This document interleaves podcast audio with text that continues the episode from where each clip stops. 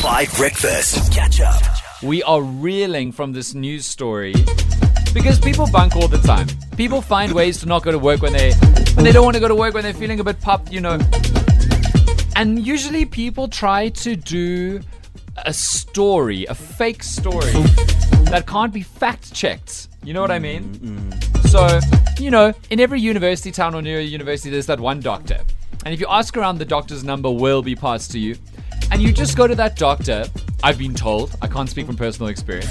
And you, there are certain illnesses that can't really be corroborated. It's not like a broken arm. Oh, you got a broken arm. You know what I mean? Mudley, you were giving an example of that, not from your own life, but you were giving one. Mm-hmm. Must I keep it again? Yes, I want to Yeah, hear I- it. I mean, so I know. Um, you don't need to say which town.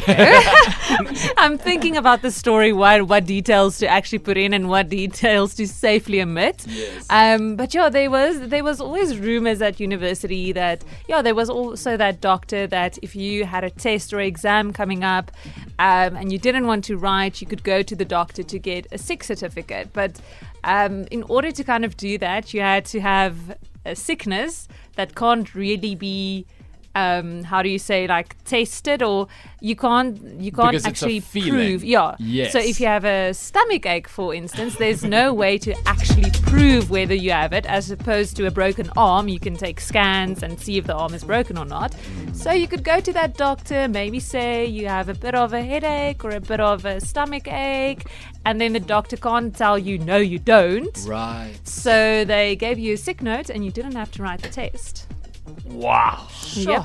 But So- doctors are expensive, so No, I don't know It's why not people would. freebie. Yeah, yeah. yeah. no, I- no, I get that. But that is why I'm so mind blown because people come up with all kinds of things. I had a colleague who uh, had an aunt who unfortunately died. Um, terrible story. And and then uh, six months later, we found out that there was no aunt who died. of course. Only for a second, thought Tubba was laughing at this dead aunt. I just, I, I knew where it was going. I I knew where it was going. I gave going. The side eye because I'm thinking, how can you laugh at a story like this? Because I knew where it was going. I just knew. Actually, it was even worse. This is actually what happened. Uh, uh, this person claimed that the aunt had died and went to the funeral. Six months later, the aunt actually did die. Oh! And then when they went to the funeral, now they're posting Instagram pictures or whatever. And on Monday, the boss was like, "Didn't your aunt die six months ago?" Oh my god. And then they had to say no, it was another aunt. Yo. But then they checked the WhatsApps, and this person had given the aunt's name in the original six-month WhatsApp. Yo. So then it was like, "Do you have an aunt with the same name and the same age who died twice in a year separately?" And then Hectic. there was a disciplinary, there was HR. And that's why I'm trying to like understand how badly wrong this kind of situation can go. Because and this is true, a Johannesburg man, it's like Florida man in America. Joburg man is now present behind bars for presenting fraudulent sick note to employer. Now I know you're thinking, ah, how can that be an arrest? I'll tell you why. Because the Health Professionals Council of South Africa, the HPCSA, is obligated to investigate cases of fraudulent medical doctors. So, not necessarily investigate the uh, person who filed the sick note, but to investigate if this person went to a doctor who's not a doctor, who's advertising themselves as being a doctor. Does that make sense? Yeah, Yeah. sure. So, and this is true, they called in Ekurhuleni East Crime Intelligence and the Germiston Flying Squad. Serious people. Oh, This is just short of the Hawks.